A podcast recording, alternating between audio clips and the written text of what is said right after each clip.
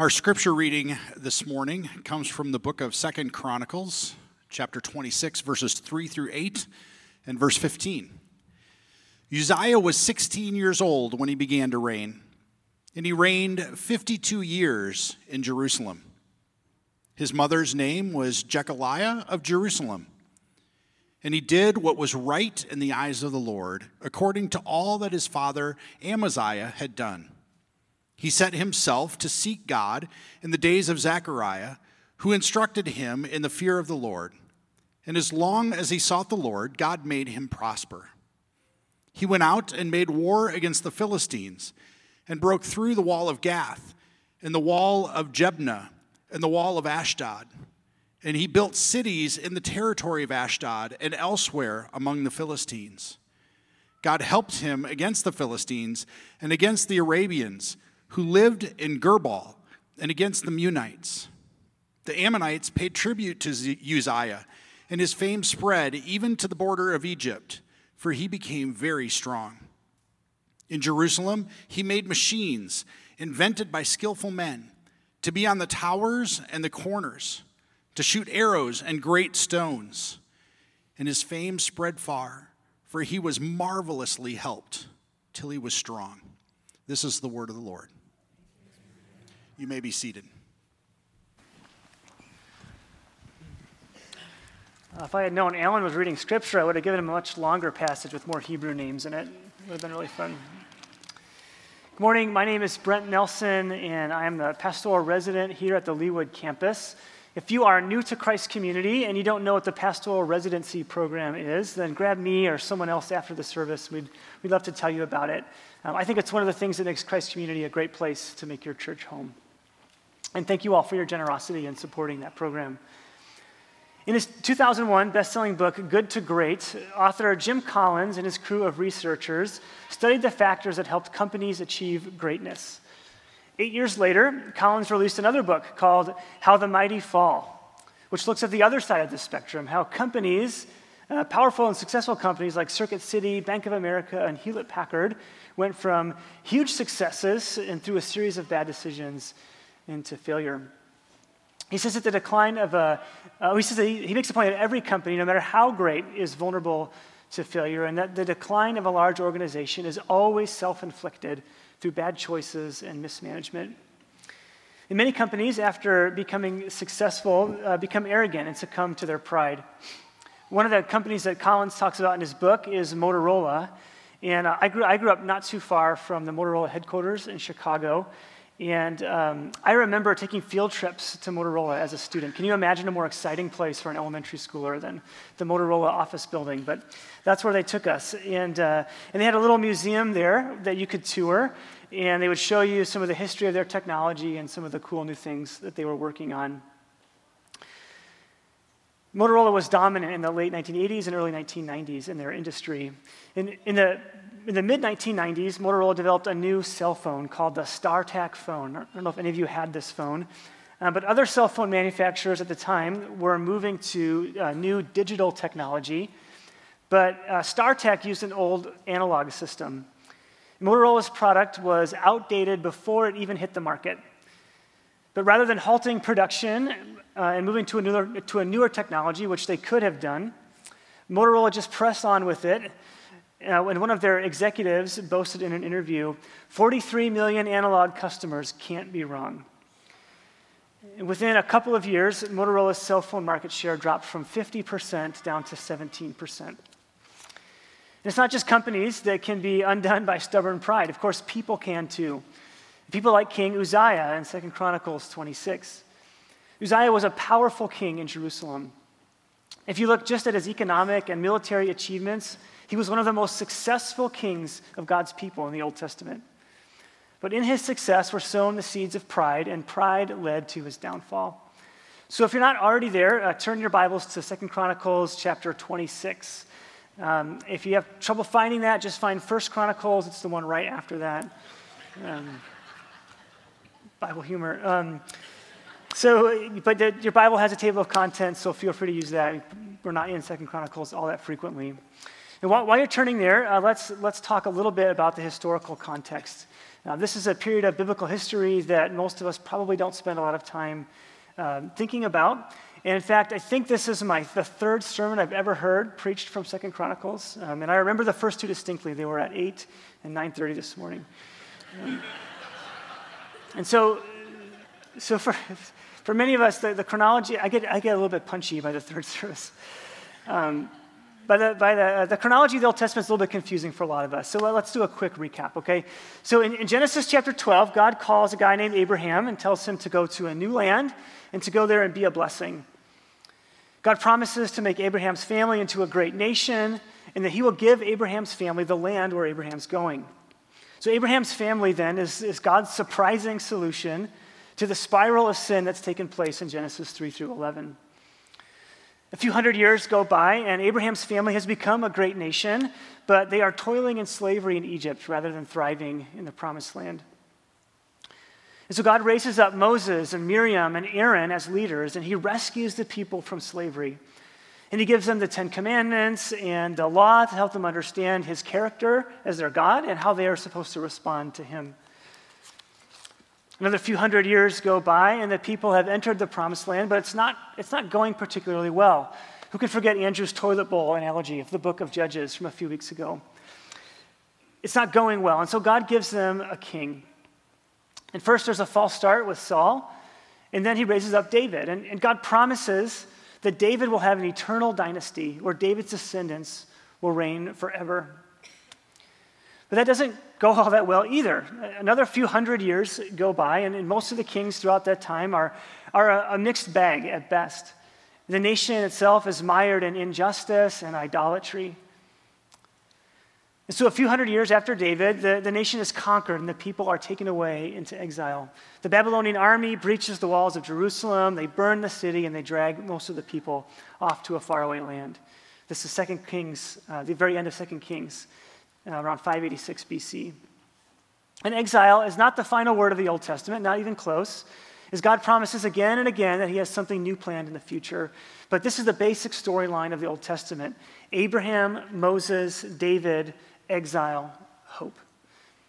And so our story today takes place between David and the exile. King Uzziah is a descendant of David. He's one of the kings of Judah. And in many ways, he's a successful king. But like Motorola and their StarTAC phone, his pride in his own success leads to a big fall. So let's look at 2 Chronicles 26 now and read his story. Verse 3 tells us that Uzziah became king at 16 years old, and he reigned for 52 years. Parents of teenagers, think about that for a minute. Imagine not just giving the keys to your Chevy to your teenager, but the keys to an entire kingdom. The chronology is debated here, and many scholars think that Uzziah was actually, he was a co-ruler with his father for some period of time, and he may have not become sole ruler until he was about 40. But regardless, his 52 years as king is the longest reign of any king in David's line. And from the description in verses 6 through 15, he oversaw a time of economic and military prosperity that was unrivaled since the time of Solomon. Verses 4 through 5 give us a hint, though, that in spite of his success, that's going to be described in what follows, that all isn't well with Uzziah. Let's read them. And Uzziah, Uzziah, did what was right in the eyes of the Lord, according to all that his father Amaziah had done. He set himself to seek God in the days of Zechariah, who instructed him in the fear of God. And as long as he sought the Lord, God made him prosper. Now that first sentence in verse 4 initially sounds like a ringing endorsement of Uzziah. He did what was right in the eyes of the Lord, according to all that his father Amaziah had done. But this is an example where we need to read the Bible very carefully. The narrator, whom Bible scholars call the chronicler, it's a really cool nickname, he's hinting at us to remember the story of Amaziah in chapter 25, who's Uzziah's father.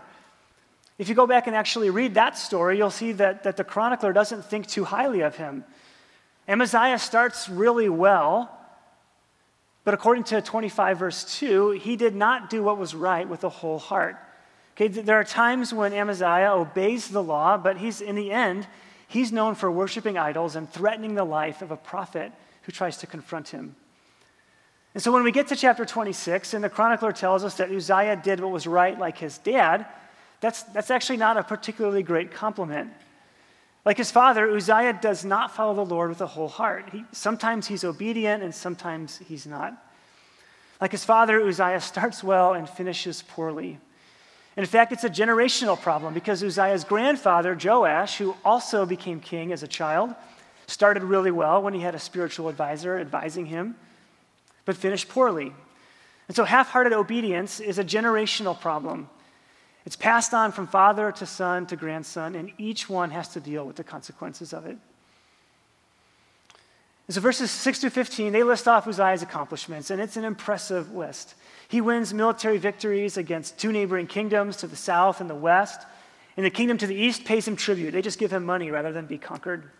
And his fame and influence spreads all the way to the border of Egypt, which is reestablishing the southern border to where it had been during the time of King Solomon, who was Israel's most powerful king. So he's kind of being presented here as a new Solomon. He raises a large army, he fortifies the countryside, and he particularly strengthens the defenses of his capital city of Jerusalem. So Uzziah is a capable administrator, he's a strong military ruler. The word strong is actually repeated over and over again in this story.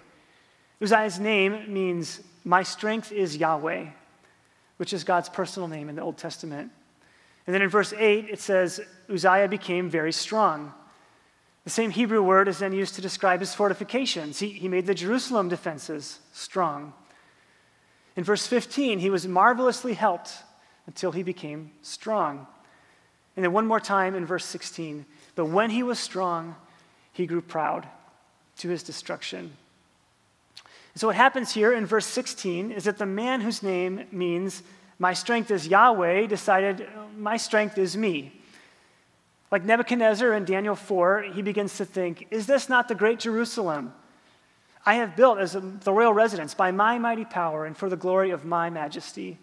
He gets a bad case of I, me, my, mine. And in the midst of all of his success, Uzziah forgot something really important. Look back with me at verse 7. It says that God helped him in his wars.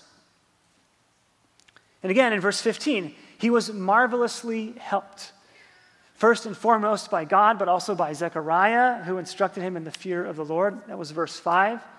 By his soldiers and military commanders, some of whom are named in verse 11. By the engineers he's helped. They're the guys that invented the Jerusalem fortifications. And he's helped by the workers who actually built them. Uzziah was marvelously helped. And so verse 16 is where the story takes a turn. But when he was strong, he grew proud to his destruction. For he was unfaithful to the Lord his God and entered the temple of the Lord to burn incense on the altar of incense. The word unfaithful that's used here it's a key word in the books of Chronicles. One commentator calls it the most important word for sin in these two books. It describes various kinds of covenant disloyalty, of turning your back on God and on God's promises. In these books, it describes, before Uzziah, it describes Achan, who stole money that was supposed to be devoted to God. It's been used to describe Saul, who did not keep the word of the Lord, but consulted a medium for advice. It's been used to describe King Rehoboam, who abandoned the law of the Lord and under whom the united Israel split into two separate kingdoms. And now it's used here of Uzziah, and it will be used with increasing frequency in the rest of the book as the kings get worse and worse and the nation gets closer to exile. So what exactly is this unfaithful thing that Uzziah is doing? It says he went into the temple to burn incense on the altar of incense. Now, if someone unfamiliar with the Old Testament, it kind of sounds like maybe he's just going to church to worship like we are on Sunday. But when you hear the word temple, don't think church building, okay? What you do in there is not like what we're doing on a Sunday morning. In the Old Testament, the temple was set up as the unique place where God dwells among his people.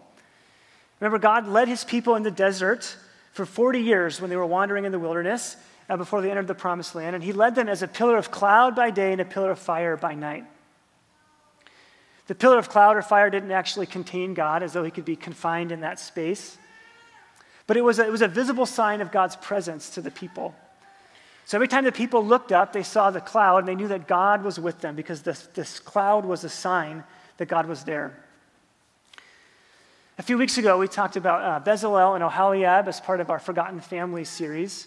They were the two guys, the two craftsmen that God instructed to build the tabernacle, which was the tent that Israel carried with them everywhere they went in the desert. And at the very end of the book of Exodus, they finished building the tabernacle, and the cloud, again, the visible manifestation of God's presence, goes into the tabernacle. It symbolizes that God has taken up residence with his people in this tent, and everywhere they go, his presence is going to go with them. And many years later, after the people have settled in the land, David and Solomon decide to build a permanent home called the temple for God's presence. So when Solomon finishes building that temple, this is 1 Kings chapter 8, they bring the Ark of the Covenant into it, and notice what happens next. It says, when the priest came out of the holy place, a cloud filled the house of the Lord, so that the priest could not stand to minister because of the cloud. For the glory of the Lord filled the house of the Lord. The same cloud that led the people through the desert and that took up residence in the tabernacle now has kind of moved into the temple. God has moved in with his people, and his presence is in there. So going into the temple is drawing near to the presence of God. And drawing near to a holy God is not something that you can do carelessly. Okay, you can't just wander into the White House to approach the President of the United States. There are boundaries and rules about who gets to go in there. How much less the God of the universe? The difference is that many of the boundaries in Washington, D.C. are there to protect the president from you, but the boundaries in the temple are to protect you from God. That's a sinless, perfect ruler of the universe in there. And according to the Bible, we are rebels against his rule. A rebel can't just walk into the throne room of the king he's rebelling against and not expect consequences. So God sets up boundaries. In the Old Testament, you have to prepare yourself before going into the temple by going through certain rituals that remind people that they are drawing near to a holy God. And only certain people chosen by God, called priests, can enter into the holy place, which is one step closer to the presence of God than the courtyard that anyone else can enter. So you have the courtyard where anyone can go into, and then the holy place priests can go into, and the holy of holies, which is where God's presence is. That's right at the center. So only priests who are descendants of Aaron can go into the holy place. And again, they have to go through various rituals before they can do that. Those are described in Exodus 30. If you want some good reading this afternoon, you can read those. So they can only go into the holy place if they've gone through these rituals. And the holy place is where the altar of incense is located, and that's where Uzziah is.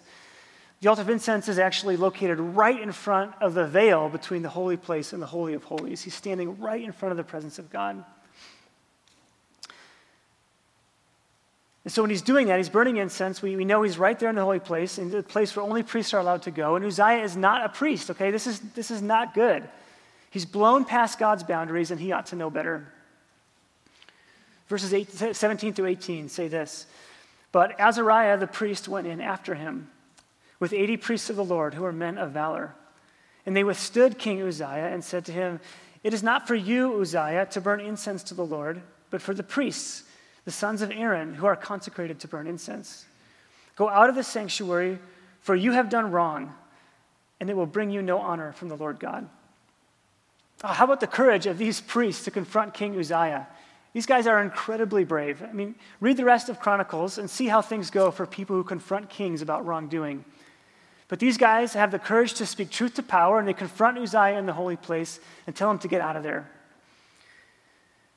And now at this point, Uzziah has a choice. He can, like David, who when confronted by Nathan, say, "You're right, I've sinned," and he can leave. Or he can just stubbornly press on. Verses that follow describe his response. "Then Uzziah was angry. Now he had a censer in his hand to burn incense, and when he became angry with the priests, leprosy broke out on his forehead in the presence of the priests in the house of the Lord by the altar of incense. And Azariah, the chief priest, and all the priests looked at him, and behold, he was leprous in his forehead. And they rushed him out quickly, and he himself hurried to go out because the Lord had struck him."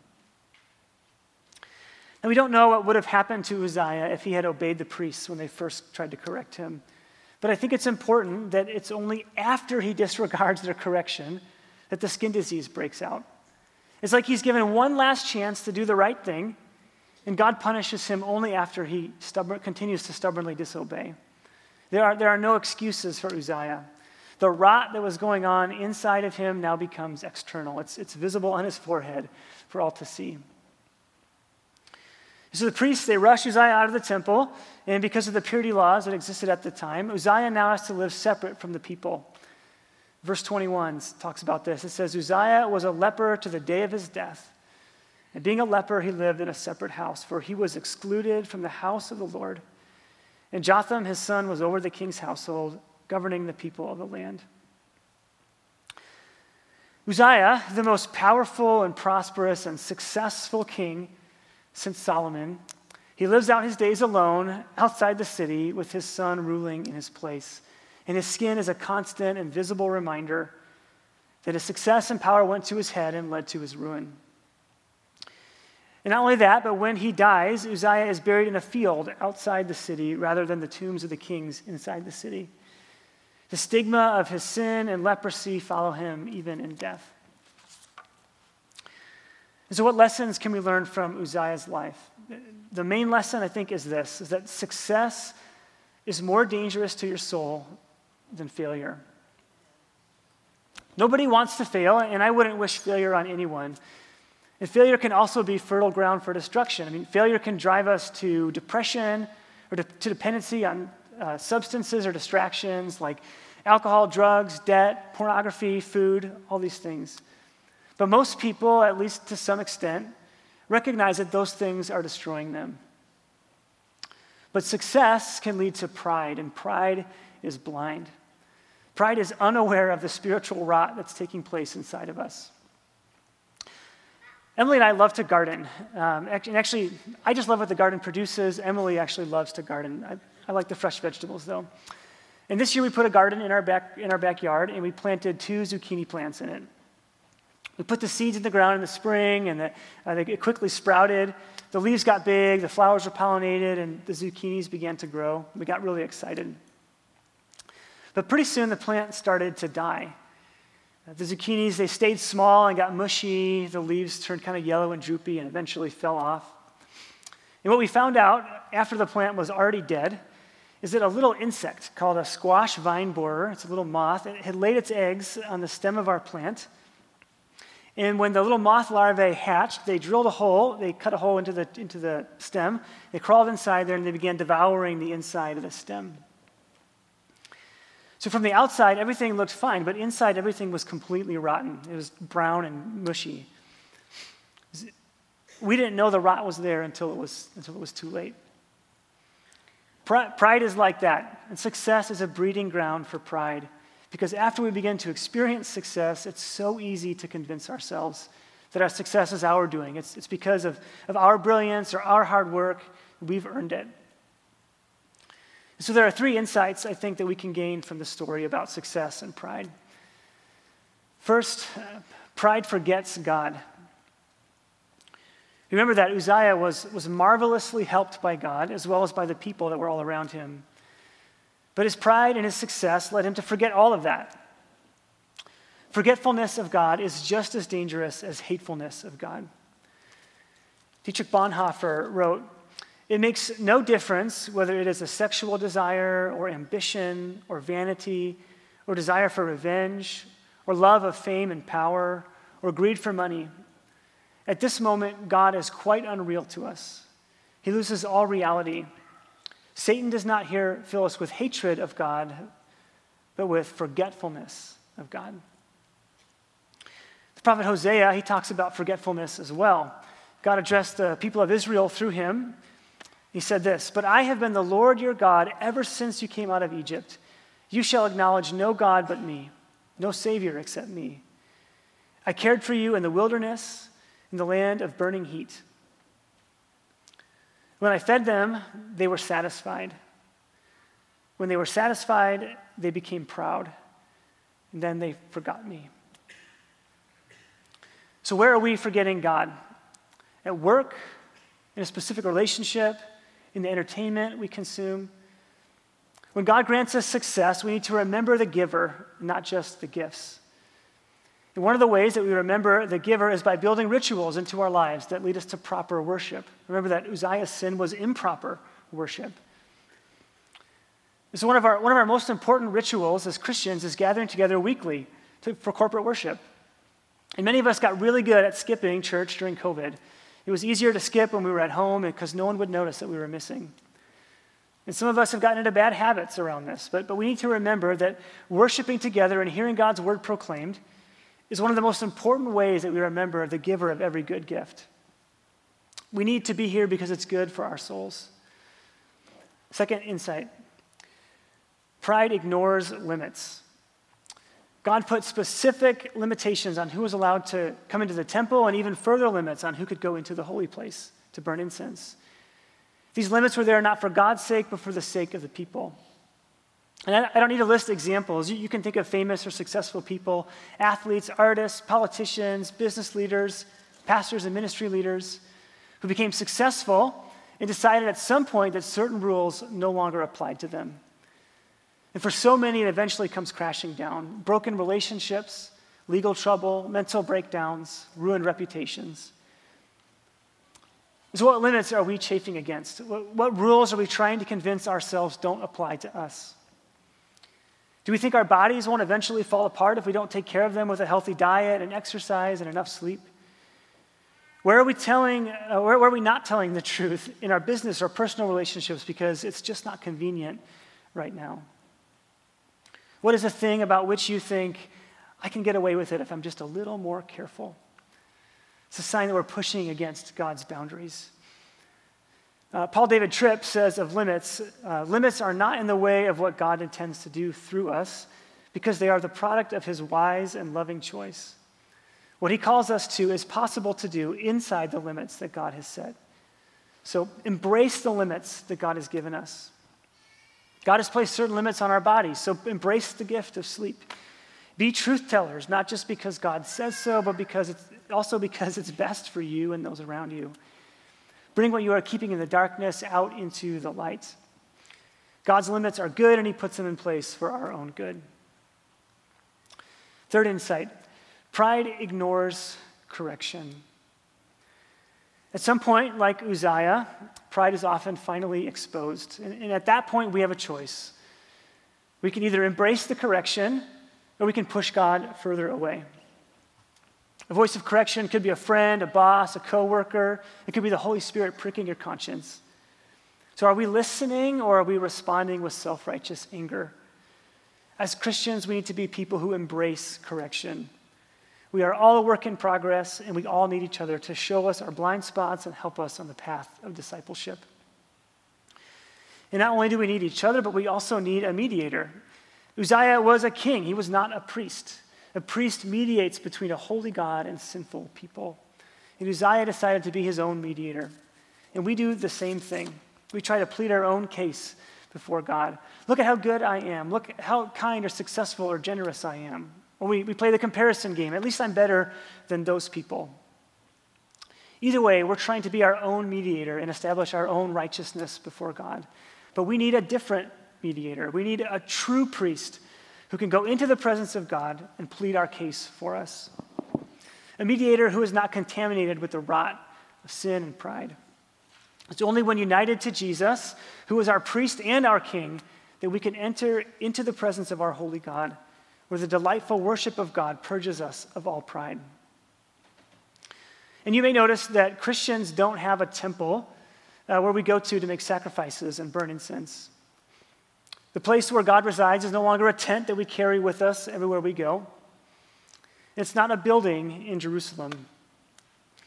When the Apostle Paul says of the church, "You all are the temple of the Holy Spirit," he's saying, the God of the universe has taken up residence in you. Uzziah couldn't go near the presence of God without serious consequences. But this side of the cross, for those of us who have placed our faith in Jesus, the presence of God goes with us everywhere that we go. The cloud that led the people in the desert, that represented God's presence in the tabernacle and the temple, it now dwells in us. We become mini temples that bring God's presence with us everywhere that we go, into our neighborhoods, our workplaces, and everywhere else. So let's be good stewards of his presence this week. Let's pray. God, thank you for being Emmanuel, God with us. Thank you for sending your Son as both king and priest, a king who reigns with justice and righteousness in a way that David and Solomon and Uzziah never could, a priest who can go into the temple and plead our case. And thank you for making us, the church, the new temple, the new place where you dwell among your people. In the things that we do this week, when we go to a restaurant or the gym, at home or to our workplaces, may we be continually reminded that you are with us, that you are there to comfort and to guide, to reprove and correct. May we steward your presence well this week. Empower us for the work you have given us and help us to love our neighbors well. Amen.